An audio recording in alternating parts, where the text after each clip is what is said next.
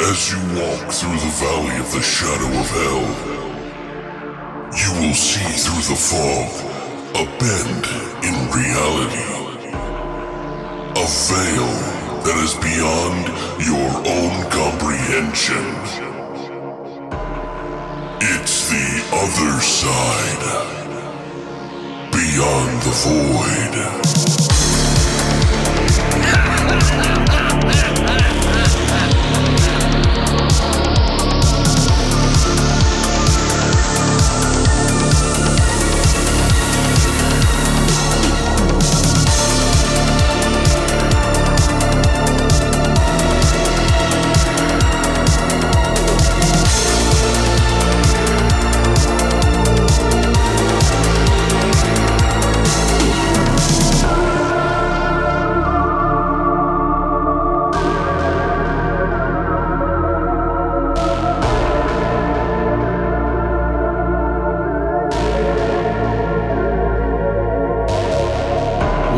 Guys, and welcome back to Beyond the Void. Horror podcast. That's right, it's episode 292, and we are going to Japan. Japan! Woo. We're going to go to Japan with two movies in particular. Two movies that were actually gifted to us by one of our listeners, Ryan. Thank you. Thank you, Ryan, so much. Ryan and his partner, of course, technically, but yeah, Ryan snuck it in there as a birthday gift to uh, me. And he also got you something too, but you guys will see that in my uh, video haul that'll be up in the next couple of days or whatever. So um, I we got a lot of stuff this past couple of weeks, so we're really happy about that. But thank you, Ryan, for donating. If you guys ever want to do that, we have an Amazon wish list that you can always check out on our website, or you can write us and tell us that you want to send us some stuff, whatever, and we'll watch whatever it is and review it. Mm-hmm. It might be on the YouTube, it might be on the podcast, but we don't know. Just letting you know. But yeah, how are you doing, Christina? What's going on? Oh, wait, we didn't say what they were. so we were watching Meatball Machine from 2005 and Tokyo Gore Police from 2008. Right. So, two extremely gory Japanese films that lean into absurdity, uh, like of massive proportions, like ridiculous proportions. It's just like literally gore films that have a story that they accident they just fell over. Mm-hmm. Nothing heavy on the story. Well, they try to get tricky in some of these movies, but yeah. So, but yeah. So, Christina, how are you doing this week? What's going on with you? Well, I had to have dental work. Oh. week, but you know, wasn't as bad as you. Yeah, But I she was. kept trying to like dick compare it, like, oh, well, mine was bigger than yours. well, I was in there for five hours, so it was like, ugh. You were in there a long time. Yeah. Well, I had a lot of work done. How long was I in there for mine? Uh, just uh, not too long, like three hours. Your cleaning was like an hour, and then when you had That your was, like, the worst, too. Stuff, the cleaning was. Yeah, Was it worse than your root canals? yeah, pretty much. I don't know. I don't like any of it really. Right. That's why I'm brushing my teeth like 70 times a day now.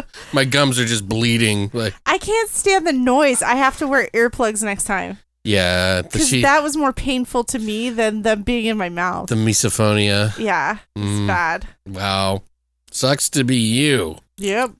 Stop.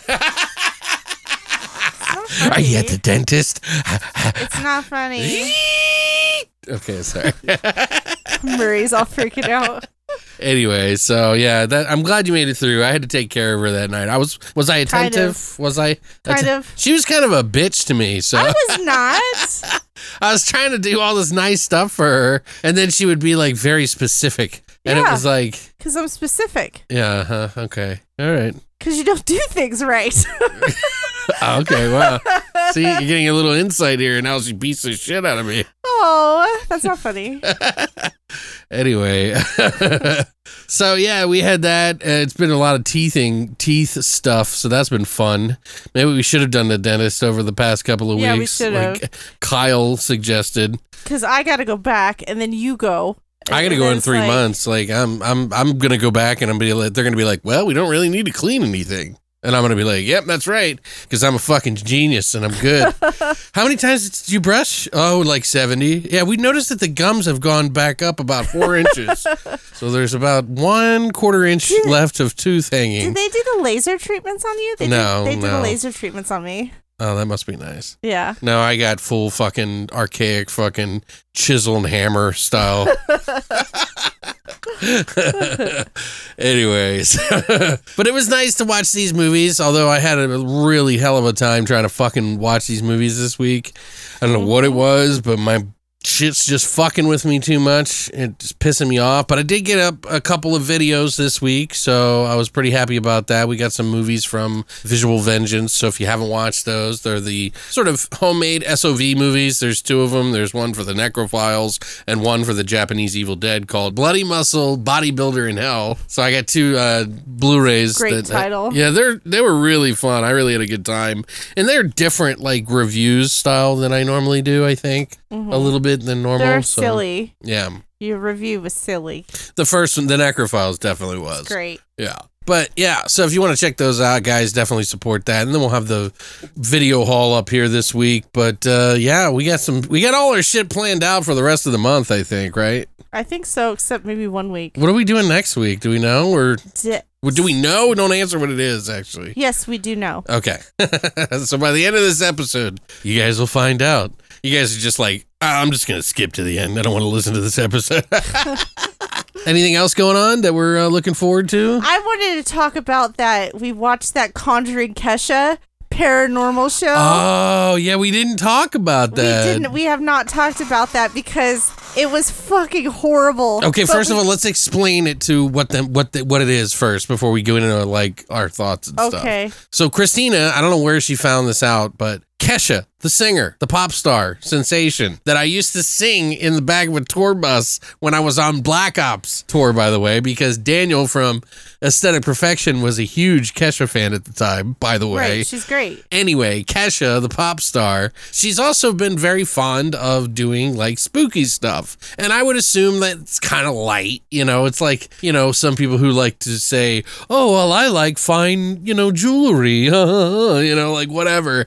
But she likes like dark art stuff. And she has a podcast that she does with like a bunch of guests and stuff. Well, it's because when she was on tour, she would make everyone stay at haunted hotels, like Just while to she fuck was on with them, tour. yeah. yeah, just to fuck with people and stuff like that. I don't think she was really that much of a believer necessarily. She just kind of like wanted to have fun. right. And then, like, cause she's a big puss in the show. Let me just tell you right now. Well, the first episode, she walked out. Dude, the first episode, we watched it and I was just like, this is stupid. Yeah, well, And it was with a comedian. I can't think of her name. She was just on Joe Rogan the other day or whatever. Some female producer and writer and comedian uh, and actress. Uh, I can't remember. They went to a jail or something like that, and they were like, "Yeah, let's get the fuck out of here." And I was like, "What the fuck kind of show is this?"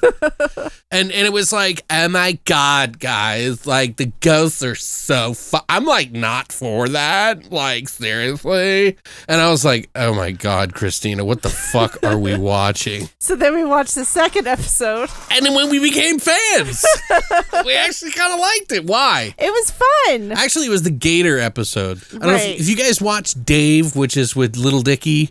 His name is Dave. Um, he as a best friend that he's actually kind of friends with, like real friends with in real life, named Gata. And Gata is like one of the characters in his TV show that kind of mimics his life a little bit, not 100%, but you know, obviously it's written for comedy, kind of like the Louis show or the fucking Curb Your Enthusiasm or whatever. And he was a skeptic going in. He was like, you know, whatever, this is all bullshit. And then he couldn't even stay in the house. Dude, he was crying by the end of the fucking episode. They went to the San Francisco, the Anton LaVey house. Yeah, the fucking um I don't know what it's called. It's, It's, a, it's like a Satanist house. It's the Chester Chester I don't know, but uh, it's something. famous. It's in San Francisco. It's, Yeah, it's somewhere where they did all the fucking rituals up in the fucking Yeah, tower. Harry Where Tesla and Houdini were up there or some shit. I don't fucking know. Somebody with fucking radio waves. Yeah, but he wouldn't even. He he got so freaked out he wouldn't even stay, which Right. I thought was hilarious. Dude, they had a scene where she was they were doing the Ouija board, and I swear to God, that thing fucking jumped. And I mean, Yeah, it could have been, know. it could be, you know, it could be Kesha magic. of her hand. yeah, I don't know, but it looked legit, and they both were like, he Gator looks at her and he goes, "Nah, Hell no. nah, nah." It's was fun. It was a fun show. Dude, I mean, the, the first night that they stayed in, Gator was like, I ain't believing any of this shit. Let's have some fun, you know? He's like, and when they walked up to the door, the door started oh, moving. oh yeah, the handle was moving or whatever. Right. And then he was like, oh, that's weird, you know? And then they go up in the house or something happens. And then he's like, yeah, I'm out. Okay. So I ain't to fuck with that shit. yeah. Have a good night. Guess it's just like, I'm sleeping here by myself, guys. well, the cameramen were there. I mean, the actual like paranormal evidence wasn't It's- that great, but I mean, it was fun. I mean, it- that's It was what it's supposed to be. entertaining. Yeah, exactly. especially Gator. Gator, may, Yeah, I think he- he should be a mainstay, personally. yeah, he, like, he was fun. That was fun. It was. I fun think the two of them should go fucking It's hunting funny. ghosts. Yeah, Because that shit would be fucking legit. You know what I mean? Like, but we haven't seen every episode yet. I think I we're know. It's- behind on a couple. I know, episodes. I know some of you guys that listen, like Josh, are so skeptical. you know, like they'll they'll fucking be levitated up into the air sixty feet and then fall and break a leg and be like, it must have been a draft. yeah. It's a little extreme, Alex. I- That's a little extreme. I'm just saying, like, you know, what the fuck? Are you, it's like until you experience it, you can't really say shit. You know what I mean? Right.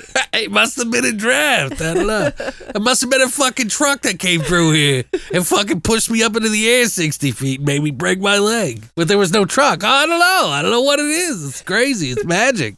Must be science. There's science out there. Goddamn atheists. I'm just kidding. Te- Whatever. I, we both used to be atheists. I'm not. No, no, no. I lean atheist actually. Right. More. We're more like I'm more agnostic. like a agnostic, like a We're like a forgotten categorize. agnostic. Forgotten agnostic. Yeah, that's kind of what I like to I call like that. it. that sounds like like, that. a band name or something. Yeah. Forgotten agnostics. totally. That'll be my next band title or band album or something. I don't know. anyway, I, I think it might be that time. Oh, what time is it? Horse shots.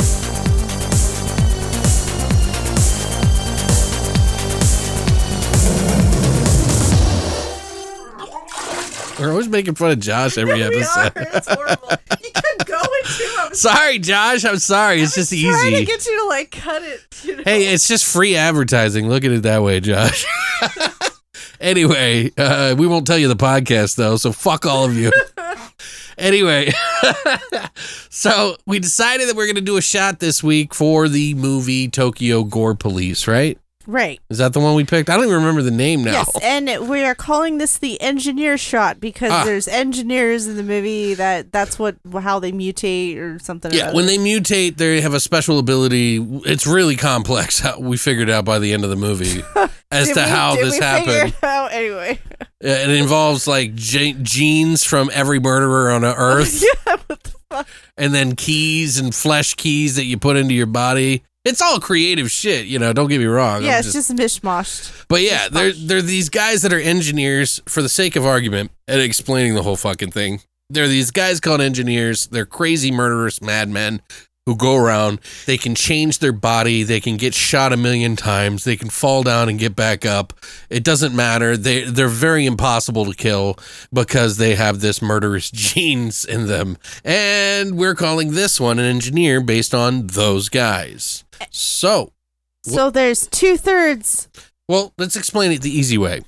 this is a shot that is kind of like an old fashioned. So we we wound it down to a smaller drink. Old fashions are, you know, A shot. You round it down to a shot. but yeah, basically we just condense the, the ingredients down and then you have a splash of something in it to give it the engineer. Okay. Do you know another movie that there was a horror movie that was an Italian film that they called somebody I an don't engineer? Fucking no. What was it, Alex? Tell me. it me. involved a graveyard Nope.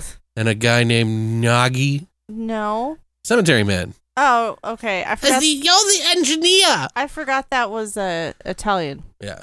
Anyway. Anyway, So, what's in this shot, Christina? Why don't you go ahead and break it down? uh, two thirds whiskey. Uh huh. What kind? Any? Any? Any whiskey. Okay. I used Jane B. Any whiskey, Lou? And then I we have I uh, one third old fashioned syrup, which I've been dying to use, so I'm really Mm. happy I got to use it. Yeah, it. we got to use this, a third of that. Yeah, I've already drinking like half the thing. And then a splash of cinnamon liqueur or hot cinnamon liqueur. Yes, you splash that on top. Schnapps, Yeah. We were looking into old fashions this week, So I think that kind of like came out because there's a vanilla bean one, Oh, that's right. and I because- really want to try it. So right. We, and we will. Yeah. But let's try this one first. cheers Cheers. to engineers. Ah, not too bad. It's it's it's good that it's lighter on the. s- It's just a splash because I think if you Yeah. would have done any more, Yeah, it would have been too much. it would have been too much. Of the much. cinnamon. Yeah. Yeah. Ooh, it's really good. I like it. Yum yum. Just a splash. You just need a little little little dabble, do you? A little kick. Yeah. But yeah, guys, so if you want to try it out an engineer from the movie Tokyo Gore Police, all you have to do is go to longlivethevoid.com and check out our hashtag horror shot section now.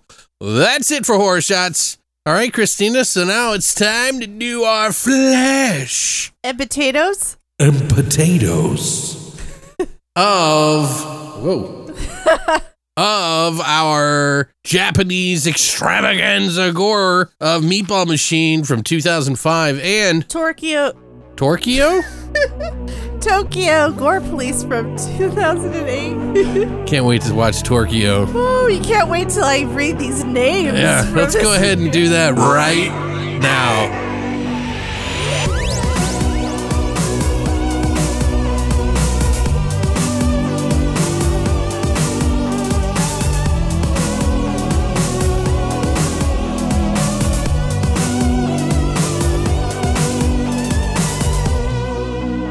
All right, Christina, you did the work on this one, so kick it out. All right, Meatball Machine from 2005, not to be confused with Meatballs, the seven, the 1979 comedy with Bill Murray. Oh my god.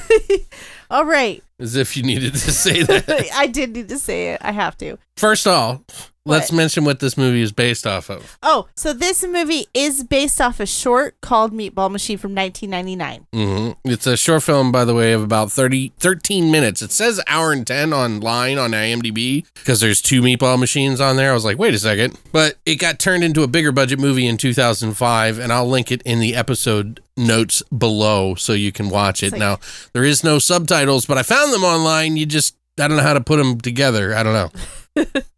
So the movie is about full throttled, splatterific, Japanese cyberpunk science fiction horror at its most aggressive. This mind blower about alien parasites that turn their human hosts into slave necroborgs will leave you dizzy and drained in a good way. Yeah, I drained myself afterwards. Yeah, especially after this fucking What? um definition. Oh, okay. Anyway, we have two directors who also wrote on this film. hmm Uh, you're gonna have to help me out with the names. Uh, Yudai Yamaguchi. Uh, known for the ABCs of Death from 2012. Also, he did Abductee from 2013 and Yukazai Weapon. Yakuza weapon. yeah, Yakuza Weapon from 2011. We also have Junichi Yamamoto, Uh, he also he did Violator from 2018. X, which, by the way, I wanted to point out is has a starring role from the guy from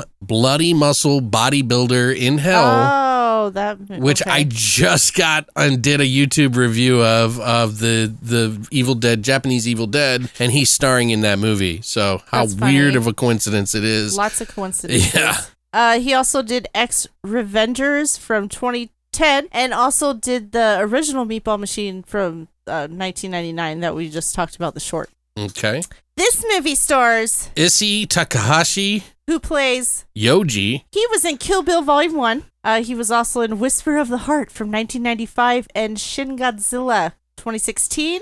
We also have. Aoba Kawai, who plays Sachiko, the girl. She was in Wheel of Fortune and Fantasy from 2021. And Have a Nice Day from t- 2006. we got Kenichi Kawasaki, who plays Tanaka. who was in Playback from 2012. Uh, Zite. Zite Ridu, which is Tokusho Hanzai Senyo Sosa. I don't know.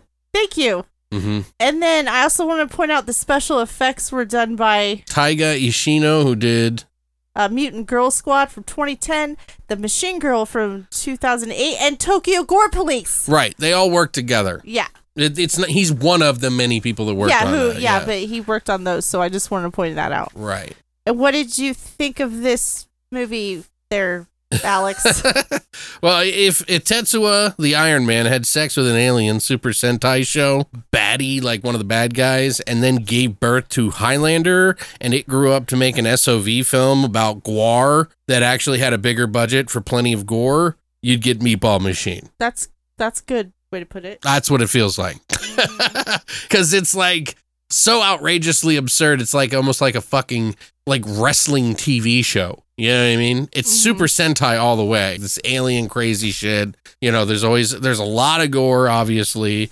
Now, don't expect there to be this legendary acting or storyline in it. It's efficient, it gets you through, but it's very topical. It's pretty typical stuff on the surface, but underneath there's an actual sort of lore and storyline that they went by as a guideline that you find out by the end of the movie that's much more interesting than the entire story. But it's very typical with that whole love can win them all. You know, can you save me from the zombie plague that's scourging through my body by being in love? You know, can love save you from, you know, such. No, it can't, by the way. Science wins every time you're going to die. Okay. But anyway, so you. but there's, you know, I just think that the story underneath is kind of more interesting. And I think they probably elaborate on that more in the sequel.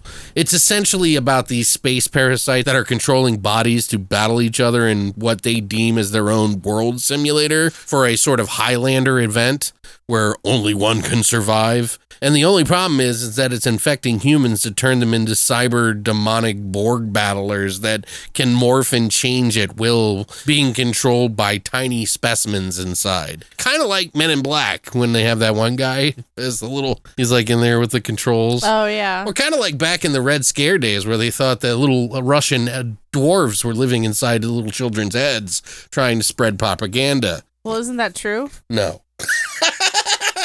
Are you sure? Take it back, Jack. No, I'm just kidding. there was a segment in uh, Mr. Show where they made fun of that. That's just that's why it's in my head. But Oh. anyway, it's spastic as all hell and gore-rifically awesome one minute, and then it's a drag the next minute. It's like kind of like this up and down roller coaster the whole fucking movie. The pacing is really off. Really slow one minute, please, I love you, I love you, and then really fast and cool and in your face. But, you know, they cross back over one another with this sort of genetic demonic parasite Borg story mixed in. And ultimately, it's just a gore showpiece that has a, a typical love story in it. It's for the gore. You know what I mean? Like Totally. it's and, and there's plenty of it to go around. So if you like gore, this is definitely a movie that will appease fans of gore and not story goers. Okay. So if you like, you're you're like, oh, well, I wonder what kind of wild story this is. Like the story's there. It's just not very present and it's not an engaging story. It's more of a wow, this this is really cool how you ripped that dude's face off. and then ate that guy's like golden sphere on his shoulder. Right. It's just weird shit like that. I love seeing the creativity of it all, and it kind of reminds me of the style and the passion that you got from people who made SOV films back in the 80s and 90s.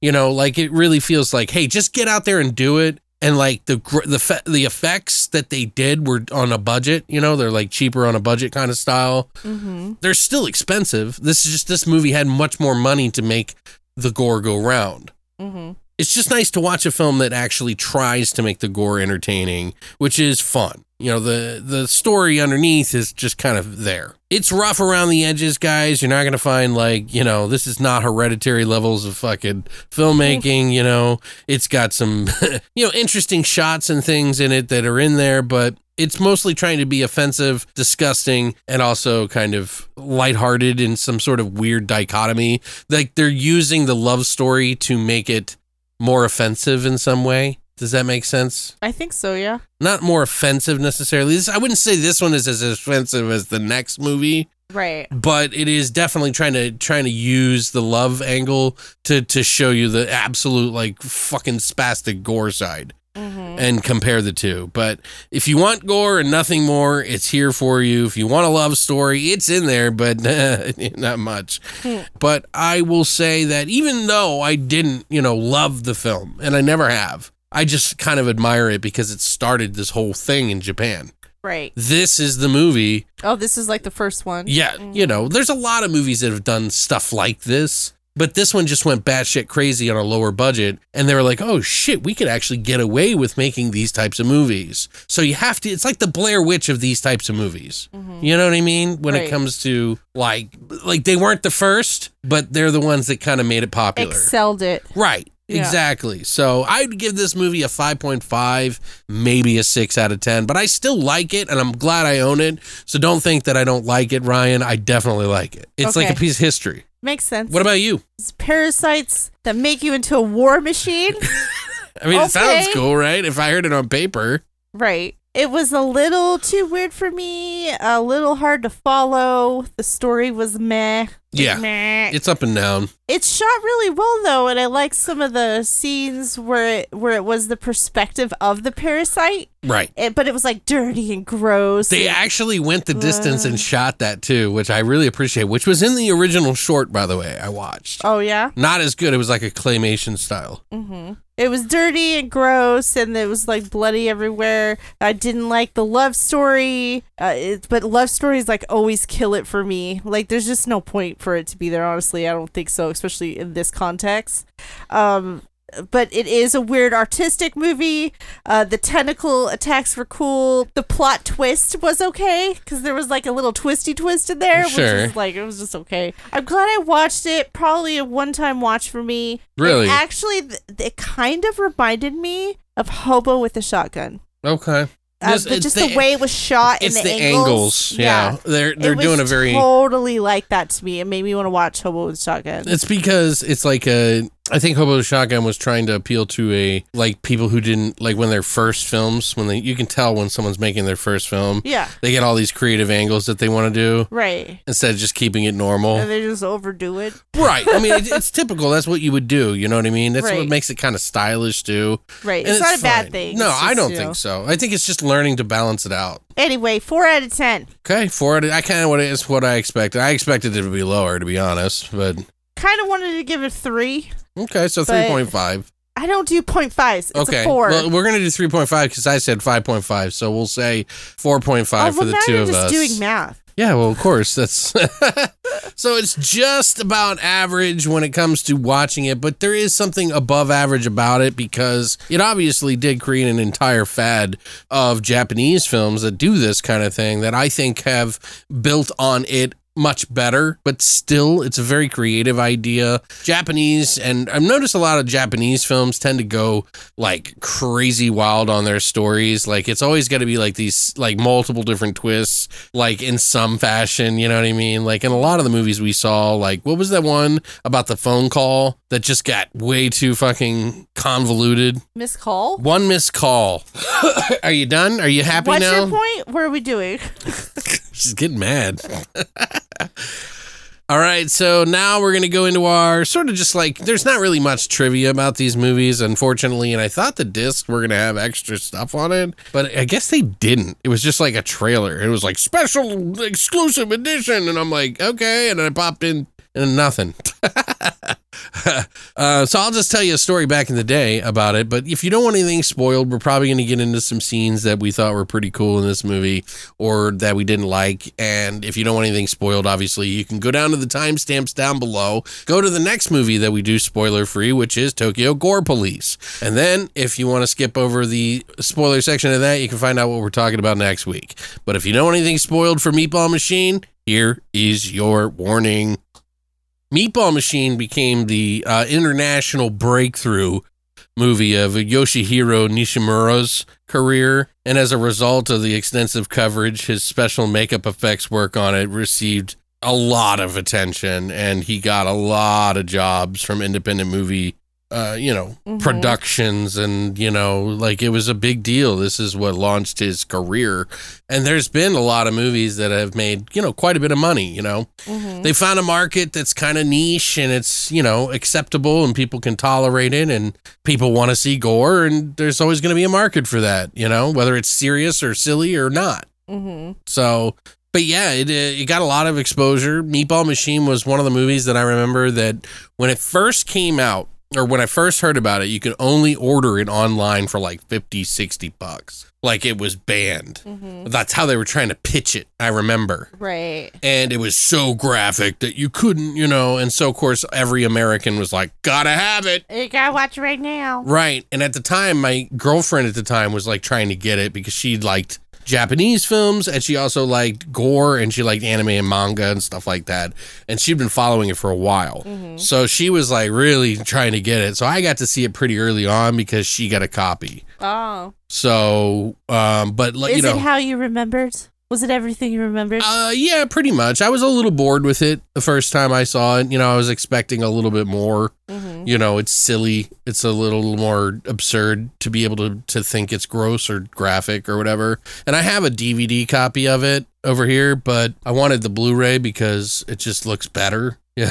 Right. And I think this the, the DVD version I have is not the full version anyway. I don't know why there oh, was so it's a bootleg? no, no, it's actually looking. You can see right there. kidding. I got the actual cover and everything. Oh, that's good. So suck a dick. Did you bootlegged? no, but did there was print movies it? that you could, you had to bootleg because you oh, couldn't Oh, I get know. them. That's why I'm teasing. We didn't even have them for DVD. There were so many movies that didn't make it from VHS to DVD Right, right. I to remember. even Blu-ray. Right. And then now, all of a sudden, in the about like you know, The nostalgia's kicking in. And yeah, that, everybody we got all wants these the- boutiques now that are bringing all these movies. Which, thank God, I honestly personally think that we should because we shouldn't lose these movies. Mhm. You know, there's just so many. It's just hard to keep up with it. Right. But yeah, I remember watching it back then. It's, you know, about the same as I remember. I think I, I like it a little bit more just because it has that SOV flair to it where Yeah. it's, it's just get out there and do it. Stop making up excuses. Get out there and do it. Mm-hmm. Like my buddy who just started shooting a movie. He said, I decided that after however long and talking about it, I'm actually just going to go make it. Right. So he did. And he's out shooting, filming, doing locations and stuff like that as he goes. That's cool. And he's going to finish it at some point. And it doesn't matter when it is. Yeah, it's just It's the fact that he's going to do it. Yeah. And I'm jealous of that. And I think more people should do that. Yeah. Even if it's not good to everybody. No, who gives a fuck? Right. Really, these movies are very personal to a lot of people and they're specific to a lot of groups. Mm-hmm. You know, like Meatball Machine is a very niche kind of thing that would appeal to a certain demographic of people that would like it for X reasons or whatever, you know, which I do enjoy it because I have it has that passion about it. So, but makes sense. I don't know. It just uh the love story is a little weird. It's not really even a love story. I just I never really get into the especially love stories where Yeah, it wasn't you meet story. somebody that you never met before and then suddenly you're in love and that's the love that that holds you and bonds you together. No.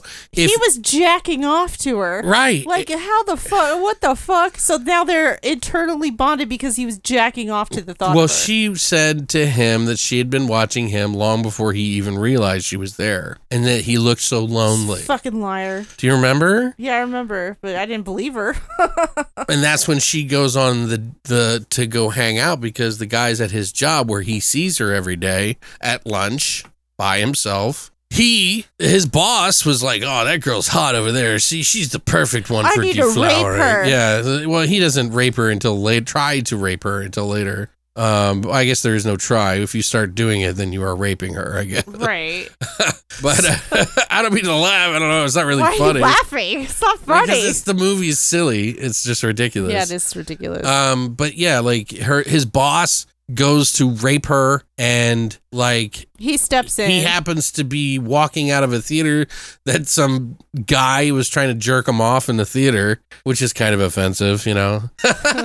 Uh, and he uh, goes outside, gets beat up by him, and then goes to walk home, and then sees his girl, the girl he likes, being accosted by his boss, and then what a coincidence. intervenes after he had found something that fell uh, out of a telephone pole, which was an alien parasite spaceship. that he had to collect and keep. Yeah, but he kept in his closet. But didn't attack him. But when he goes home and he talks to her, they have this like weird dialogue, and she's like, and this She's is the this is the thing that really freaks me out. First, she admits that she's been watching him the whole time, so he doesn't even have to admit to her that he likes her anymore.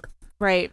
But he, you know, obviously does, or he wouldn't have tried to help her. So she wants to show him her, the scar on her chest. And she's nervous. because it's a. It looks like a mouth. Well, the thing is, is that she's like, this this whole thing. This is what I was like getting at. Is like I was gonna build up to that. Sorry. she just likes to lay the cock out and just say, "Here it is, guys." I like to butter it up and then stick it in and ease it in. That's gross. I'm Why just- do you gotta say it like well, because you just fucking flash people like a bunch of fucking nutbag running around. hey, look at my dick! You're not even like trying to get them interested in your dick first. So see the dick, you know. Like I like to a little foreplay here, Christina. It's it's good to do when we're doing podcasts here.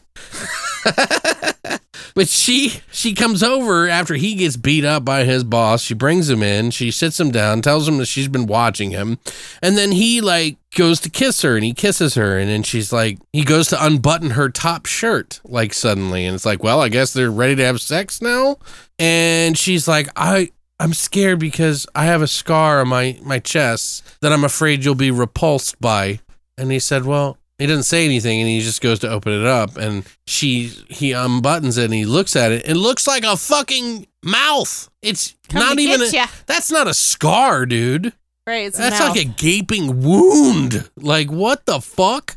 It did not look like a scar no, it at didn't. all. But they did do a cool thing. I don't mean to jump ahead, but that there was this one part Here she goes like, flashing people again. Shut up! Where they like flash back to the scar, and then all of a sudden there's like fingers, like there's something crawling out of the Oh, scar. that was like, cool. There was fingers coming out of it and shit. You that the the, cool. the yeah. eyeballs. Yeah, there was the eyeball. Yeah, they have these like weird. sunglass things that look like the Christ wafers, the Christ checks mix, the Oh, the, the uh, Jesus, the uh, the Christ wafers. is it confirmation? yeah, where they get the like the the pill the body. It's it's Christ's body yeah. because you eat his body and drink his Well, blood. Not like a crucifix. It's just a cross, like an Right. X. right. And they have him over their eyes, and it's just like a stylish thing that they did in the in the short film as well as this movie. But yeah, that that was a really cool scene where you see the fingers pull out. Yeah, it was gross.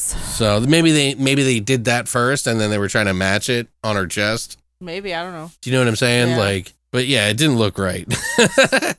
the all of a sudden that thing in the closet starts fucking acting up after she talks about how her father like abused her sexually and and and like Caused the scar. yeah, he did it so that she would never be loved by anybody and why can't anybody love her and while she's like confessing this it like wakes up the machine. Oh, she. But she said she beat her dad with an iron. I didn't hear that part. Yeah. That's like that's straight why- out of Freddy Krueger. Yeah, that's why I had to beat him with an iron. Remember in was Freddy yeah! Krueger, he's like, "Hey, sweet pea," and then she smashes his face, and it's all sideways. It's like, "Hey, sweet pea."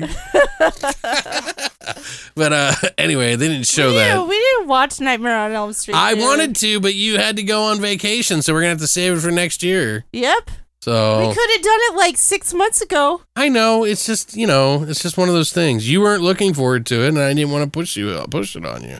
Whatever. We'll watch it. I want to watch it. hmm I've been missing it. It's been years. I know. Me too. Um, I used to watch it every year, just what about the fuck? ev- Right? once every two years. You wonder why? Because now you gotta watch all this bullshit. hey, I'm trying to dig into stuff that we I'm have kidding. or haven't seen. You know, know, like I'm I want to record everything that I you know have watched or liked or seen. right. But anyway, that's when the thing jumps out of the closet, attacks her, and then she's like, "Help!" And then he goes to try to rip it off, which is very similar to the the short film, by the way. He tries to use a crowbar or something to like pop it off her chest. And and then it's like starts fucking her, and she's like, ah, ah, And then it, and then the tentacles come out and kills her. Yeah, it slaps him in the face when he tries to pull it off, knocks him back. He watches it rape her, and then she gets her eyes like drilled in, which was pretty cool looking, Yeah. by this like machine that like it, it implants the parasite inside of her, then hooks up his arms to these like things that control her body and like her vision and all this other stuff. And she's like, "Why did you do that to me?" then her friend walks, his friend walks in, who's always coming over unannounced, and then is like, "Hey man!" And then she stabs him in the stomach and kills him. hmm And then he goes after her to try to save her, but, it's like too late. she's like half gone. and half. She's like in control but not. hmm And then he gets taken over by another machine, and then they just battle it out for the whole fucking movie. But there is this side story going on where there's this doctor. Whose daughter has been a She's been a victim of this. she's been infected, I guess, or halfway infected. Right. So he like takes the guy um and and it's like telling telling him the lowdown like how these things take over the body and it- it's trapped in like the silver sphere and you have to crush the silver sphere in order to gain control and kill the parasite or some some Right, but he's he's he uh his daughter's not the same person, but the only way he can keep her alive is by feeding the the parasites inside of the silver sphere to her. And it's the only thing that keeps her from dying completely. Mhm. And so he's manufacturing these things now and reproducing them in these like crazy. They're like uh, what did he call them? Like experimental, and that they're mutated and that they like cause like mutations and stuff like that. Right. And that's when he gets attacked by one of those, and it drills into his head, and Mhm. He you know has to fight the girl the whole fucking movie, and it's pretty fucking. There's some pretty cool scenes in it, like, but it does get a little overwhelming to the point where it's just not shocking anymore. Like once you've seen m- enough blood to like fill an ocean, you really just don't care, exactly then it, and the, all the fight scenes were like the same right? to the point where it was boring it was like, like- over same thing over and over again over again See, like one of those things, like what is it, like Dead Alive? Just to be an example of a gore movie, right? Comedy, whatever. It kind of like grows on you. You know what I mean? Like it slowly desensitizes you all the way up to the grand finale, third act, where everybody's getting fucking gore chopped up and everything. Which I gotta say, like the gore in that is probably better than this. But you know, this was a budget, you know, like a real extreme budget one, and it was, you know, they used a lot of foam and latex and just it looks silly kind of like everything looks like you know like a toy suit or something you know what i mean like that they're wearing. Like they got drills going off inside. It's ultra creative like everything that they're doing but it's just not as good. But i i don't know. What was i getting at? I'm not sure. It just i think it's just too much all at once right and that's why the movie becomes kind of like redundant instead of memorable about the gore pieces. You know what I mean? Because they're not so different. It's just a lot of fighting and, and hitting each other. And like, there was one point, there was a, like a scene where the, they, they, she's attacking some homeless guy or some random person or yeah it was something. just some random guy walking Yeah, and he, she wraps him up in this like metal or whatever, like Tetsuo Iron Man. And then like the dude Yoji comes over to stop her and he just beats the shit out of this guy the entire time. Mm-hmm. Which they did in the short film as well, but not as well. Like you could see his face and everything in the new one, whereas the other one looked like a coffin and he was just beating on it. Mm-hmm. And then eventually his face was shown underneath. They really wore this out where he's like, please help me while he's punching it like over and over again to get through to her. right silly Yeah, which I thought was kind of funny. Do you have any other scenes that you like? Actually, in the beginning, we kind of j- jumped over it, but when the the parasite was like infecting people and going from person to person, there was this boy, and he was he had like a Oh, baseball. yeah. So so the the boy sees the thing and goes up to it. It looks like a backpack with tentacles. Yeah, so it attacks the boy and it attaches to this boy. So the parasite has control of the boy and he's walking. So of course he gets hit by a car, which was hilarious because the kid like exploded when uh the, you know he got hit by the car and it was this cool shot because all of a sudden his hand you see like the half of his arm, I'm sorry, the half of his arm was like in between the tire and it comes flying out through the tire. And then the driver comes out and he's like, oh my God, oh my God. And of course, the Pukes. parasite, and then the parasite infects the driver. Yeah. So it's like It, it- they do a good job of kind of like watching laying, it. yeah, Yeah, the like that- groundwork. They should have done a lot more of that in the beginning to just kind of like hop from one vid- individual to another. I think it would have been Right. a, little bit better, but but no, because like, they want that doctor that- story. well, and they need to have them in love, and their love is going to save them, but it's not. They both die. Right.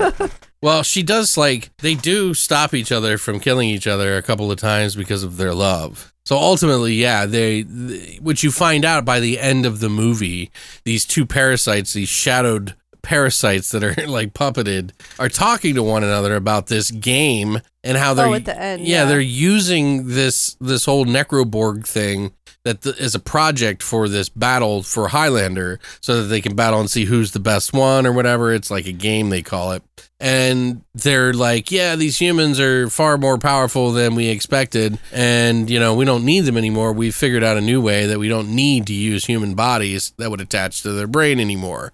Now we've just shortcut it and made these bodies that are will not be affected by it. But then at the end they say they were once in love, so it's going to make it way more interesting for them to fight. And I'm like, wait a second, didn't you just say that that was the fault? Is that their their love was their, like their love like kept them from fighting. yeah, like it would. But I, oh god. it was a little confusing. But it there. also pissed me off because that whole end scene with the necroborgs or whatever the, the parasites talking to each other, they explained everything that we should have known in the beginning to understand what the fuck was going on. Uh, I don't know. I mean, I guess it's it's you you tell the short story first. You tell the the the one that doesn't expel it all, and then you get into the sequel, and that's when you really, you know what I mean? Like Oh, that's there's when you explain it. There is a sequel. Have you yeah. seen it? Kodu- Kodoku. Is Yeah. it good? Have you seen it? I think I watched it, but I, it's been so long I don't remember anything about it. oh, okay. But I would assume that they would elaborate on all that stuff in the sequel. But either way, at the very end, the two couple are have shaved heads and they're like the same versions of them, only they have put this ball in their heart area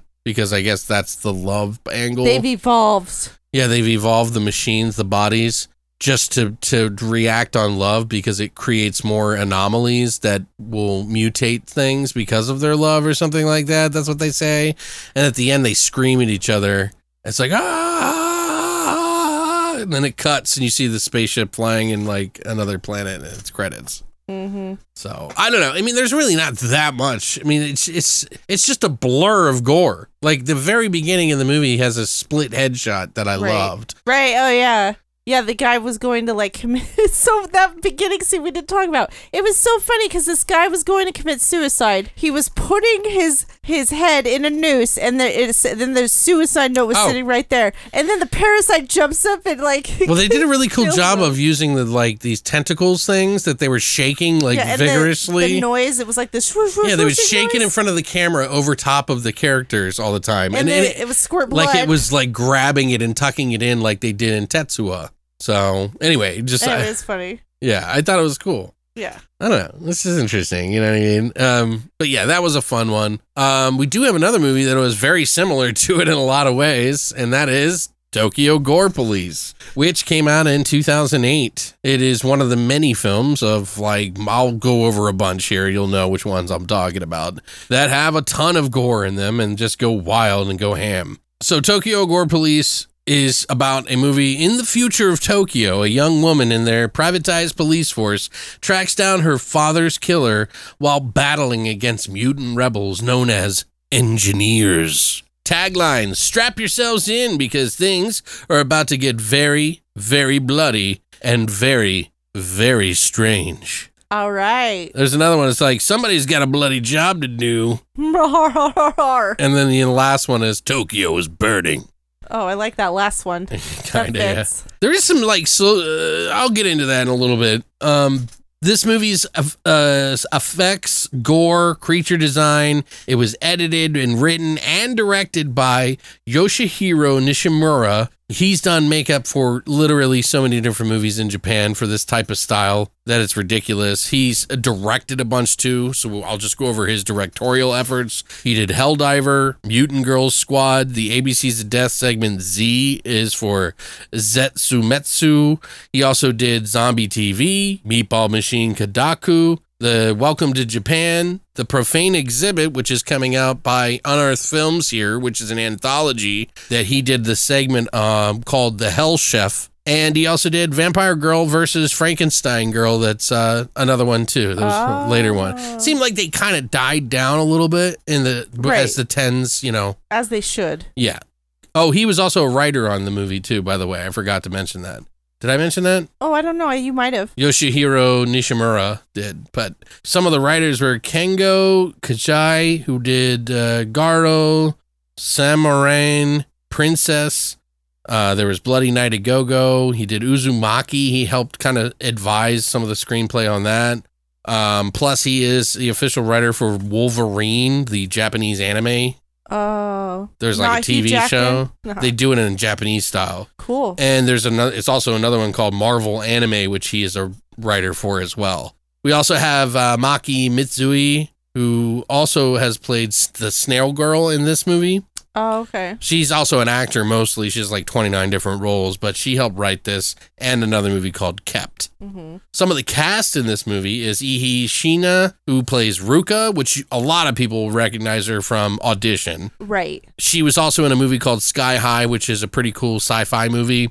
She was in a, a thriller, uh, crime thriller called The Outrage, which I own, with I think Taka, Taka, Takaguchi is in it famous like uh it's like a yakuza film.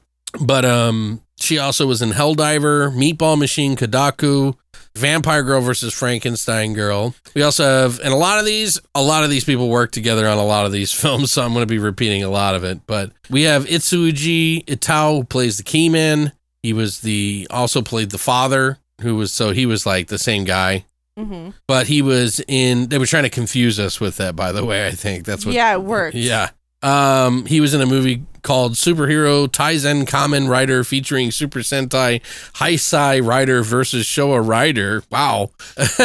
Oh, okay. yeah, and then also he was in a movie called Kamen Rider the First, The Big Man Japan. He also was in a another movie called Tamami, The Baby's Curse, which is about a like a evil baby, which I have like a like a copy of, and it's really hard to find. It was like a they printed it once and they never printed it again kind of thing. It's not a great movie, but it's hard to watch because I can't see it. It's so small. It was like it was made for like an iPod or some shit. You know what I mean? But uh, he also was in a Karate Robo Zabor- Zaborgar, which is like a giant Super Sentai sort of movie, plus a ton of TV shows that he's done. He's done a ton of those. We also have Yuki Hide Benny, who plays the chief in this movie. He was also in Robo Geisha, An Assassin, Vampire Girl versus Frankenstein, Frankenstein Girl, Helldriver, Gothic and Lolita Psycho, and more. We also have Jiji Bu, who plays the Bara Bara Man, who was in Vampire Girl versus Frankenstein, Frankenstein Girl, Dead Sushi, Abductee, The Profane Exhibit as well. He, we also have Ikuko Sawada, who plays the bar lady, who was in Helldriver, The Chef is a Detective TV show, Emergency Interrogation Room TV show. We also have Cay Izumi, who plays the dog girl, who was in Yakuza Weapon, Robo Geisha, Mutant Girl Squad, Karate Robo Zaborgar, Helldiver, Vampire Girl versus Frankenstein Girl. And then supposedly Tak Sakaguchi made an appearance in this, but I'm not sure where. Oh. I tried to look it up. I couldn't figure it out. But it says it specifically in the credits because I took a lot of notes from the credits Oh. just to make sure they would pair up with IMDb because it's always off. Right. When it comes to, except like, Japanese or Asian movies, yeah. Yeah, it's always fucked up about it. I don't know why. But anyway, uh, Christina, what did you think about this movie? Well, Alex. Yes, Christina. well, it's a tale of a police officer's daughter where the story made absolutely no goddamn sense and it was mod podged and the story was all over the place and I was so confused. It was secondary to gore. very well, yeah. The gore was good. I liked the weird futuristic uh artistic part of it. I thought that was really cool. Yeah, they get really creative in this one. Yeah, uh the and all the gore scenes and the death scenes and the mutations were really cool. Yeah. and the makeup was awesome. I liked the commercials, the random commercials they had They throughout fun. the movie was hilarious. Most of them were hilarious. That's the political thing I was talking about. Oh, okay. Well, that makes sense. But the, but everything else was really mod podged together t- to me. And there was a lot of flashbacks in the beginning, which was confusing as all hell because I have no idea who is who, and they kept introducing new characters. Like even towards the end of the movie, Well, they it's- would keep introducing different characters to move the story along, to have people to kill. Right. Which I didn't like that. Which is there's already a barrier, a language barrier. yeah, exactly. So it's really hard. Yeah. but you know, again, I know it's a classic movie. Everybody loves this movie. I like it. I mean, I think it's better than Meatball Machine. I'll It is that. better than Meatball Machine. I will say that too. It was shot better and everything. I'm glad we watched it. I'm glad we own it. And I gave it a four out of ten. Four out of ten. So you, this is the same as that other movie. Well, it's a little bit better. Okay, So then what? Fine, four point five. That was Okay. three, that was three point five. This is four It's point gotta five. make sense. Like Jesus Christ, It makes sense in my head. It pure garbage. That's what she's make, saying. It doesn't make sense for you, but it makes sense for me. I thought she liked gory films. I guess not. I d- well, it it's the problem was the story. Okay, continue. me. They could just if they it doesn't need to be that complicated when it comes to gore and stuff. Like you don't need a complicated storyline when you just want to kill people. It doesn't need to be like your father's father, father, political murder, blah blah blah. I'm not spoiling anything. Uh-huh. Like it does not need to be that complicated. You don't Okay. need to be entering the streets in as well, and the prostitutes, and the pimps, and the perverts, and all this other shit. We don't need all of that, okay? Just calm down. Just just kill Wow. people, okay? Wow. What do you think, Alex? I don't know how to follow that. well, I think this one's a little bit more action packed, so it's not as slow as the other one, like the Meatball Machine, personally. But Meatball Machine started it all, so of course it's going to build off from it. You know what I mean? And but yeah, I like this one a little bit more. Although by the third act, nothing was making sense as a whole. Can of worms just pretty much just got spilled out onto the screen, and you're being pummeled by gore and and story, and it doesn't make any sense at, at all. I mean, I figured it out, but I was so confused while watching it that it kind of distracted me from just watching the gore pieces. You know what I mean? Mm-hmm. It is nonstop and glorious, and it is action packed when it comes to this stuff. And they they go for a very this is a very aesthetic one over the other one. Like it's way more aesthetic, I think, with the choices that they make uh, with the gore, how they kill people. There's like very different kills in it. I definitely think this one has is in the vein of the of the other and, and still stays wild, but even more so Mm-hmm. more of that SOV stylish, bigger budget homemade look in the 2000s, which, you know, obviously seems to be a thing back then. It still thrives today, I think, but I think some of it has some of the it's a kind of a tired style these days because we had so much of it that it was so similar to so many other things. It just desensitized people. Like I said, yeah, that makes sense. it is very desensitizing when you have that much gore on the screen. It's like it's hard to remember specific things that you like, but I tried to mark them in my notes here so that we could kind of go over them oh, that's good. because there is a lot more in this one than there was the other one. I really like some of the out there deaths that they had because they like instead of just like killing somebody a specific way, they do it in some really fucked up, gnarly, uh, really mind-boggling way. but it's cool. Like they, they at least they thought it out and they weren't going to just try to follow the same. They wanted to mix it up and make it different a little bit each time. So it's going to be stuff that you won't see in any other film, but it's done so much that you won't remember any of them.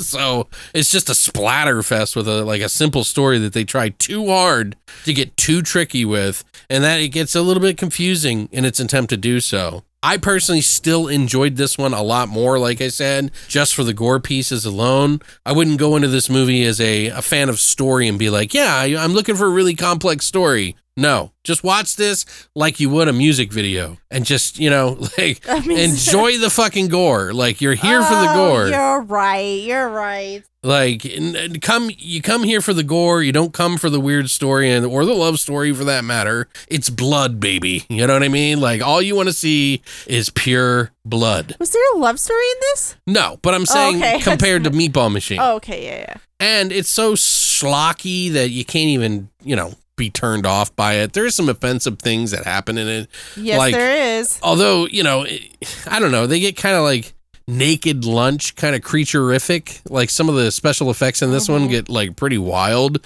that reminded me of like david cronenberg's naked lunch literally. Mm-hmm. Because you know like he has like these machines that like kind of like turn into like humping machines or something you know or Jesus. like these creatures and stuff. And there was this one scene where there was a chair with no head and it pisses on a crowd of people. it's Is just that a female? I thought it was a male. I- it was just lots and lots of piss. They put a leaf over its vagina to emulate so that they didn't show it. Oh. Do you see what I'm saying?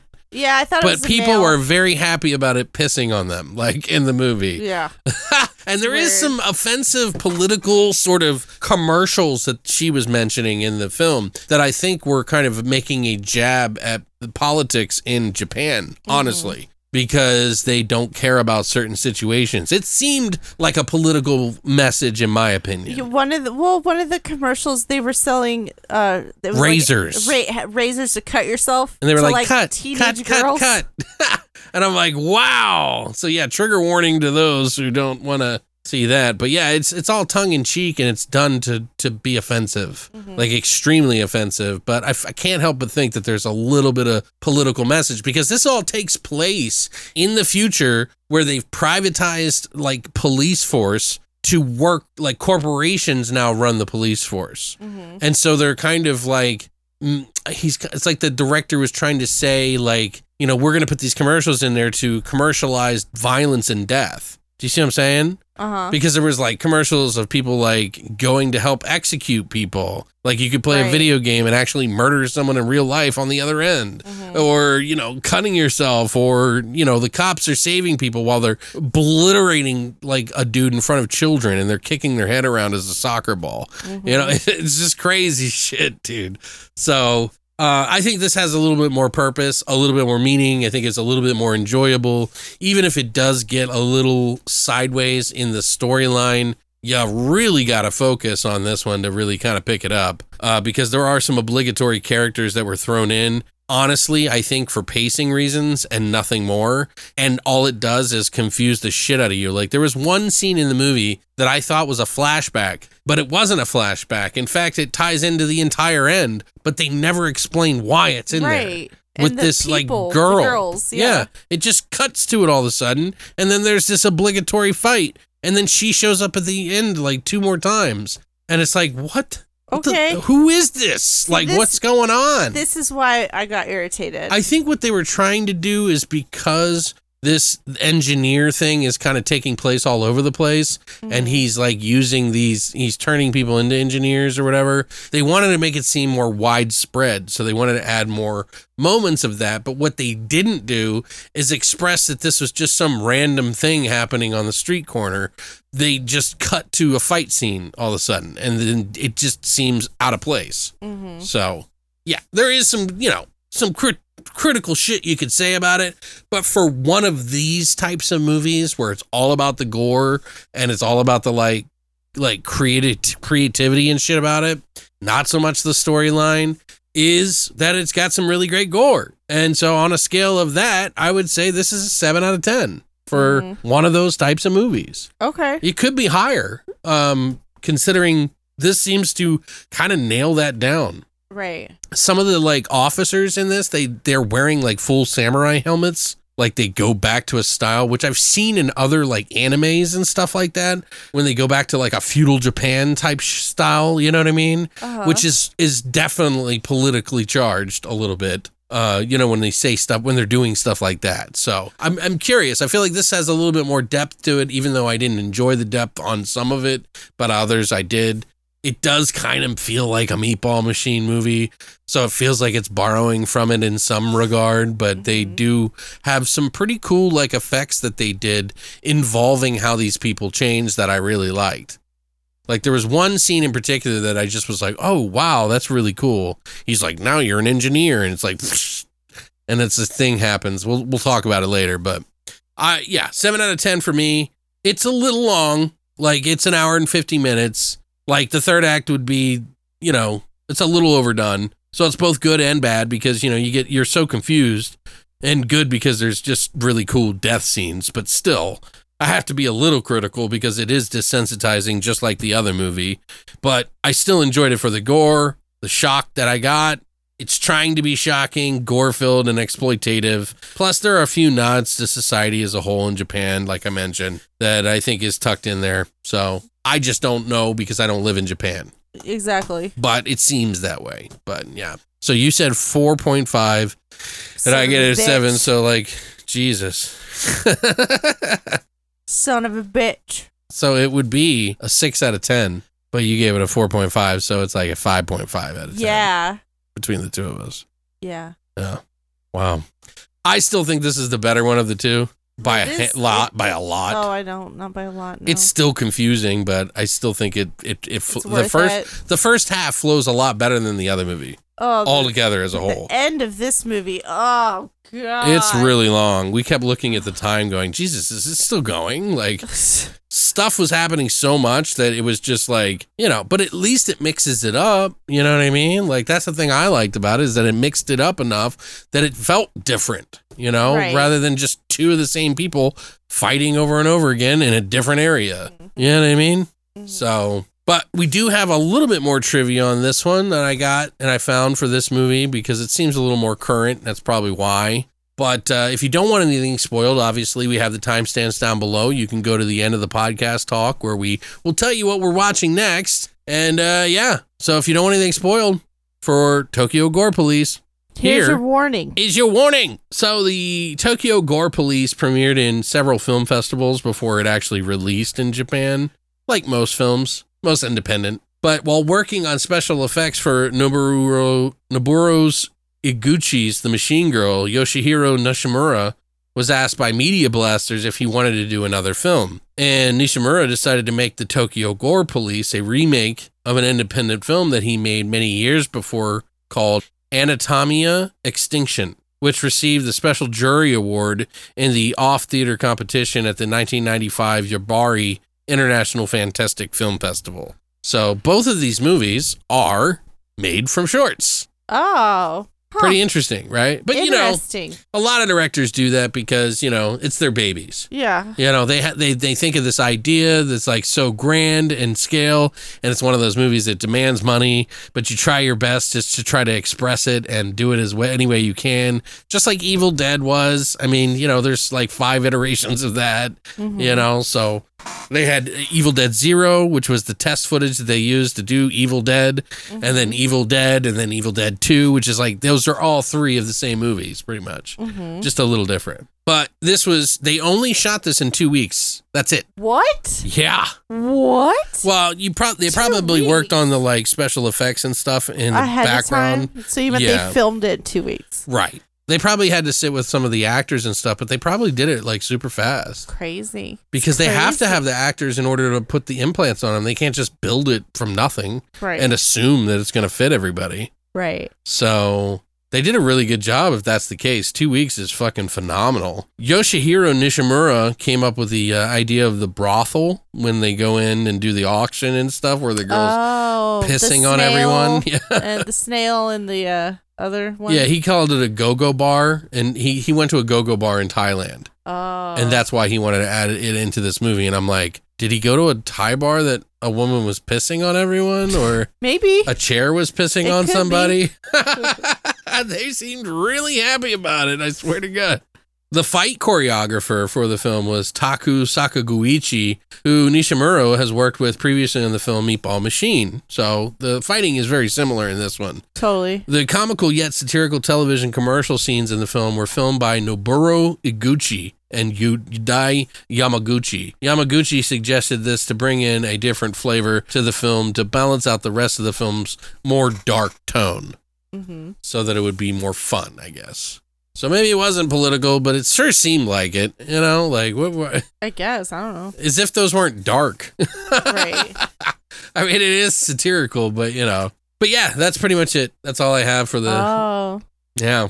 Well, the two week thing is crazy. kind of astounding. It's like, Yeah. what the fuck, really? So I thought that was pretty interesting, you know, for the movie. There, what are you doing? Smushing a bug. Oh, she's like pounding on the desk. So yeah, I don't know. We have some scenes that I wrote down and I marked on there that uh, I kind of wanted to talk about. Obviously, the piss scene was one of my more memorable scenes. We keep bringing it up. Jesus. Dude, I mean, when people were like letting it squirt in their mouths and shit, it was pretty fucking memorable. You know what I mean? Like, and it's not like everybody wasn't dressed in like some other best bondage gear. They had like those like you know the like uh, latex outfits where the girls wear that look like they're in a Mickey Mouse outfit. Right. You know what I mean? Where it covers their face. Like it, you have And the eye and the mouth hole, but they have the bubbles on the top of the head, and it's like really popular and like Right. yeah, it's latex. I'm pretty sure it wasn't like plastic. Yeah, that's totally latex. I guess it is a form of plastic, but it's a little bit different, right? You don't wear plastic. It's, Well, I mean, you could. yeah, it's latex. It's is more of a pain in the ass. probably. Latex is stretchy. Yeah, it's like wearing a fucking like pool floaty on your.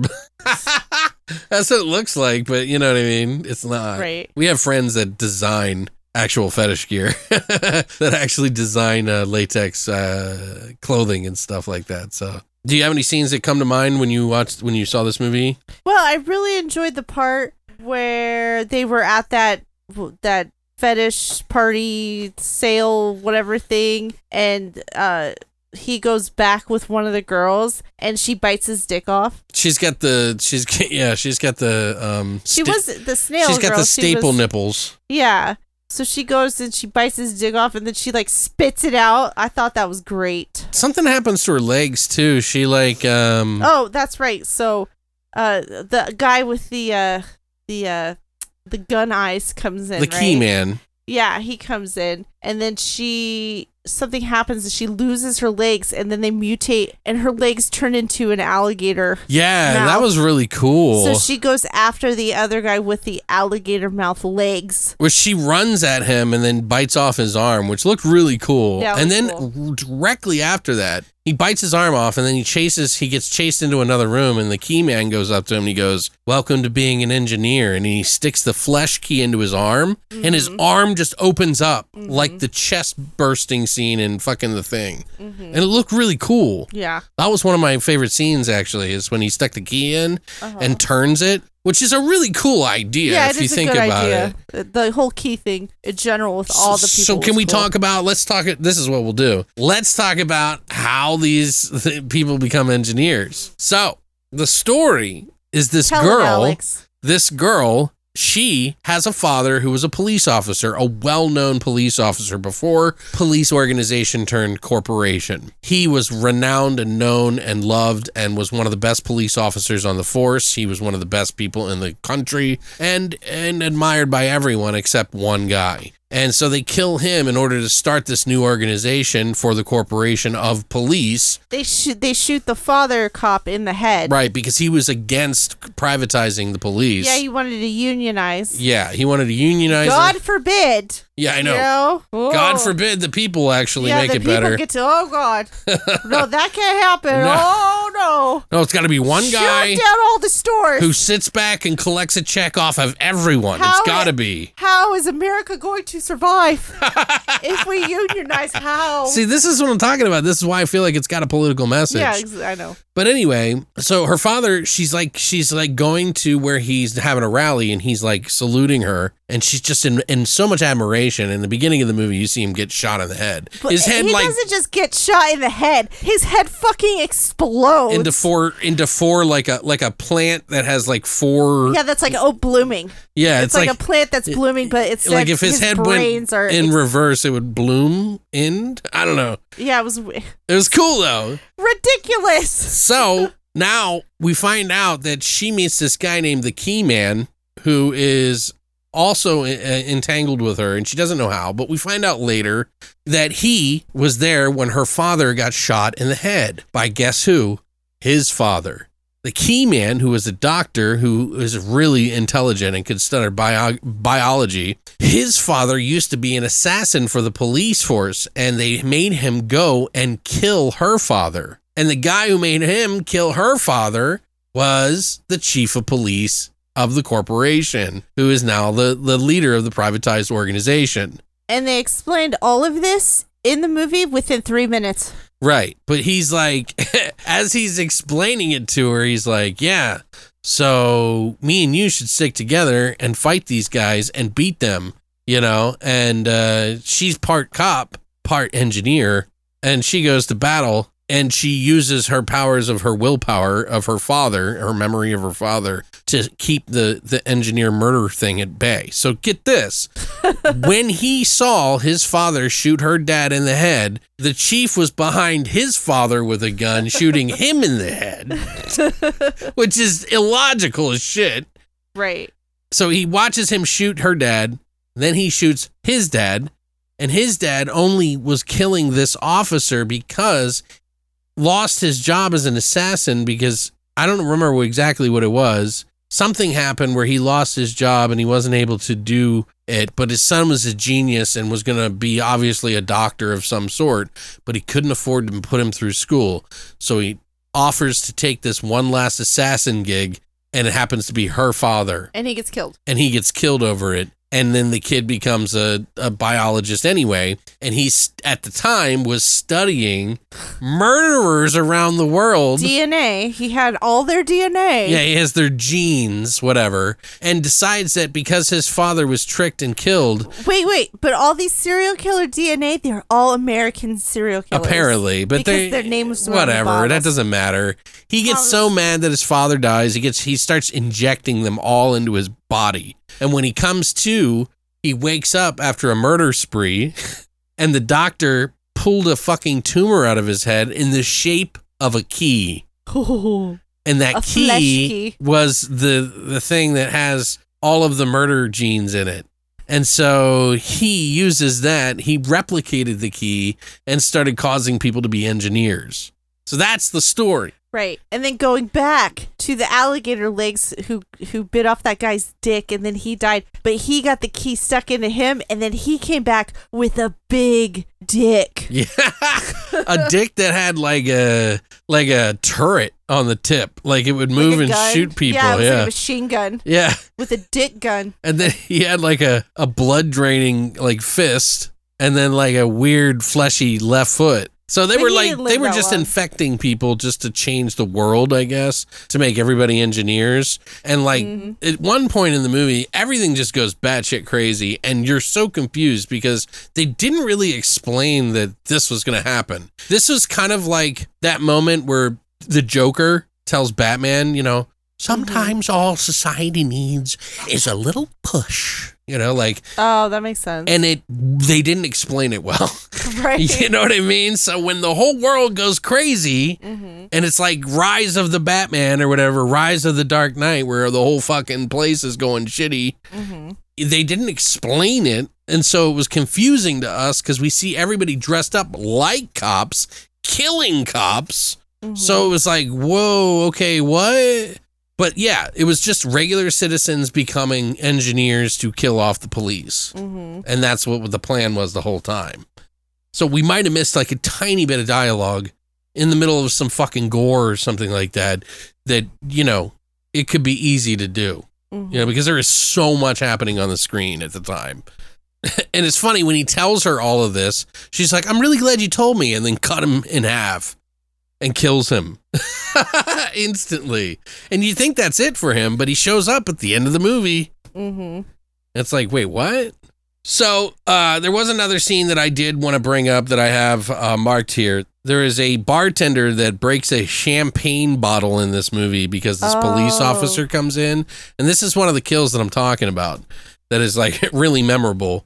Uh, is that she shoves a, she breaks a champagne bottle, the bottom of it, all the all the stuff comes out, and she shoves it in the face of the officer, making a gaping hole. And I don't even know if he's an officer. He might just be one of those. Oh, just like a, a, a rent a cop. Right, right. Like one of the. No, no, no. I'm saying one of the regular people turned engineer or whatever. Right. Can't even tell. Yeah, it was hard to tell. It was confusing. He, she shoves it in his face and it hollows out this gaping hole. And then she puts the bottle, the, the mouthpiece to her lips and blows his fucking face out the other end. And it slaps on the ground like you see his eyes and his nose and his face is like boom.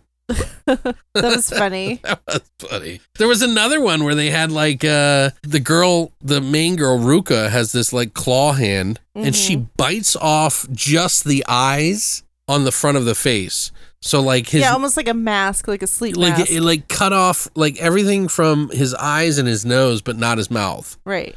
So just cut off like his front of his eyes Perfectly. and nose.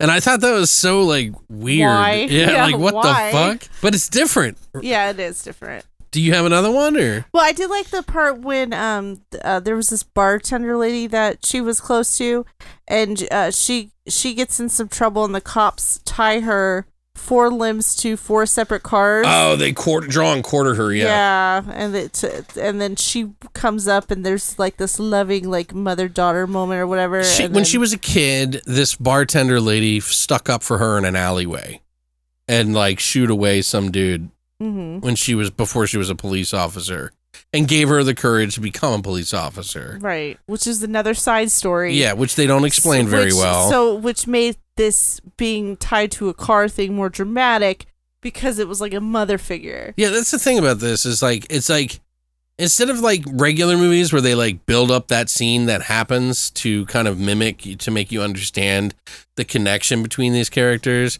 they have it in there, but it's just so obligatory that it doesn't feel like it's part of the story. Mm-hmm. It's just kind of like they rush through it. They're like, ah, let's just get this out of the way. Mm-hmm. They draw more attention to the fighting and stuff than they do, obviously, Mm-hmm. that when they should have like made that a little bit more endearing, I guess. And the ending was so like to in my head. I, I kept thinking it was a video game. Like she had to go through all these different men to get to the final boss. That's like what it felt like. Hey, one of the girls wrote this. Remember the snail girl?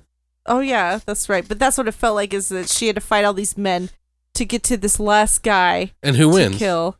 Of course she does. Right. And, And, then she gets control of the uh the the no Dog girl. legs. Yeah, the dog girl who all of a sudden has machine guns as legs and arms. the, you should have known in the early scene, like that that her boss, the chief of police, was keeping a a fucking engineer On hand. that on hand where he cut off her arms and legs, and then put a mask over her face and stabbed her. Oh, and removed the key from her head or whatever Mhm. to like Control her. control her and she would just run around on her nubs and I thought it was a dog at first which is really creative like they It- did a yeah, really good job It looked like it was and the supposed to be a actress who was in her was doing a really good job which they probably did with like a green screen on her Oh legs yeah, on her arms and legs. Yeah, totally. Right. They had to. but it was just interesting how they did it and she for the whole time she was really dedicated to that but there was like um What was on her head? That was there a manic depressive button? I didn't understand that. I don't know what it was it was like another switch on the back of her head I guess that would put the key in or not Yeah, and then it, it said manic depressive. oh is it Yeah, it's Oh, I didn't see that. depression because he clicked it twice. He clicked it on, and then it attacked her. And then when she got knocked down, it turned off yeah, it yeah it said manic depressive off. I was Right. like, okay, that's weird. so yeah he just wanted to make her crazy or whatever I don't know what the point was Oh, But there was another scene where he has her give him a blowjob,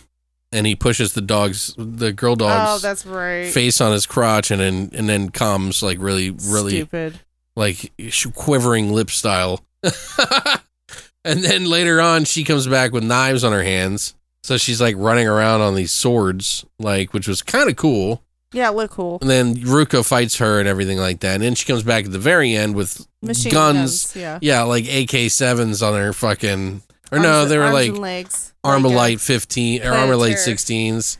They're ripping off Planet Terror. Yeah, that's what I think. Yeah. Totally. Uh, it could have Which been is also. fine. It kind of reminded me of like um Frankenstein's Army a little bit too cuz that has like a lot of stuff like that in it too. hmm Um but another scene that I thought was really ridiculous and funny that I wanted to mention is there's a before she gets to the top to fight the chief, she has to fight through the coroner. The coroner is this guy that wears an eye patch the whole movie and he's like part of the police force too. And he has a literal hand gun. Okay. And by that I mean a gun with literal hands that he stuffs Oh, in the front. right. There's like That's fists. right. There's like one that chokes her. There's like Stupid. three that like middle finger and stab her, try to stab her. and like she somehow uses the tongue of her like claw hand to like make each of the the fucking fingers, middle fingers, like get stuck on her t- the tongue hmm and then shoot back at him as like a rubber band. And they all stick into him. It was like really ridiculous, but I just But thought this it was. whole movie's ridiculous. I thought it was really funny. I, I, I, and then he goes when he dies, he's like, "I got the point." There's just so much. There, yeah, there's there's quite a few bits. They at the very end they show that the the key man survived, and this other girl who oh that that's the, that was the obligatory thing. So before the girl in the bar stabs the guy in the face and blows out his face on the other on the bottle, there's a scene where he, he comes in and right before they get into that fight, they they cut to another fight scene, which it looked kind of like her, like a younger version of the bartender. So we thought that she was part of this force. Right. But no, she was just another policewoman hmm who was fighting one of the engineers. And she's out there being a badass. And I'm like, why didn't we see this girl any other time? Like, she's like kind of cool. hmm She slices this one engineer, and the girl turns around and sprays green fucking acid titty juice all over her and melts her down to a skeleton. And I'm like, what the fuck? Is this a flashback? Like, I, I guess not. Yeah, it looked like a flashback the way that they they're filming it. Yeah. It's weird. It, it, Oh, well, well, it cut away from that fight twice. Right. So it cut to it and then it cut away to some show something else. And then it cut back to that fight and then she sprays her with the titty, the like green titty stuff that melts her. And I'm like, well, I guess it's not a flashback since that's not her and she's still alive. Mm-hmm. And that's when she cut. Yeah. So I don't know. It was really weird, but I just like that scene. I thought it was kind of funny. Mm-hmm. I like anytime somebody melts in a movie. It's- you got to point that out.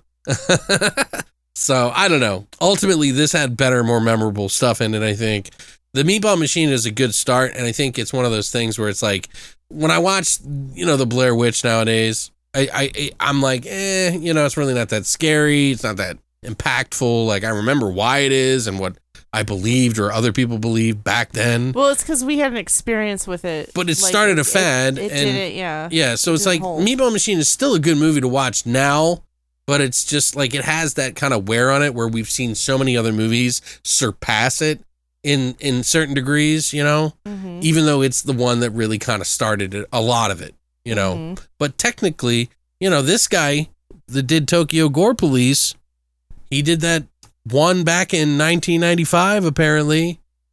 And Mhm. so, you know, it's all comes from that Super Sentai sort of like manga crazy shit that they fucking like digest over there. So, right. you know, it was bound to happen at some point in time, but you know, I feel like Meatball Machine was one of the first ones.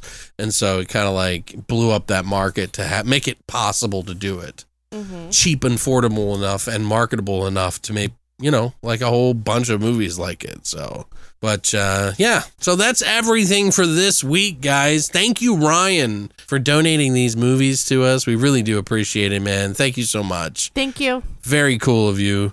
Uh, we got other movies that he sent too that we're going to be doing uh, for Christina's birthday, but we're not going to say that's going to be the end of August. So you're going to want to tune in for that one too. Mm. But uh, yeah, next week we're going to be watching Deadbeat at Dawn from 1988, which is a pretty wild action film that was, you know, very gory, very homemade again. It seems like we're on a kind of like a roll with this stuff here past couple of weeks here. But it's kind of like a just a very violent, gory action film. Not so much horror, but it will definitely be appealing to folks like us who like this kind of stuff. So I guess you could say we're just in the mood for some gore, guys. But uh, you can watch this movie, Deadbeat at Dawn, on Tubi for free or rent it for $1.99. It's up to you. We also have Lethal Force, which is a 2001 movie that uh, was put out to kind of mimic movies like Deadbeat at Dawn. Uh, so it's going to be kind of an interesting, you know, mix or dichotomy of those two movies that is just over the top action and silly, get out there and do it kind of movies. Um, that one you can actually rent on, it's called Lethal Force, and you can find it on Amazon Prime for a dollar to rent. So, you know, two movies for three bucks if you want. It's free. Uh, Deadbeat at Dawn is free on Tubi, so actually it's only a dollar. So if you want to follow us along and watch some really ridiculous action films that uh, we wanted to watch and were gifted to us, one of them was Lethal Force by Slade Shepard, who I wanted to make sure that I watched one of his films uh to kind of review. So uh because yeah. when anybody gives me gifts uh, you know i want to fucking like Of course. yeah give back. So thank you slade for that.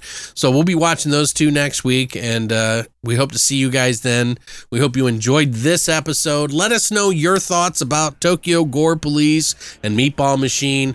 Which one do you like more and what do you think uh, is the kind of the main one that started it all. Maybe I'm wrong, and maybe Meatball Machine isn't the one, but that's the one I recall.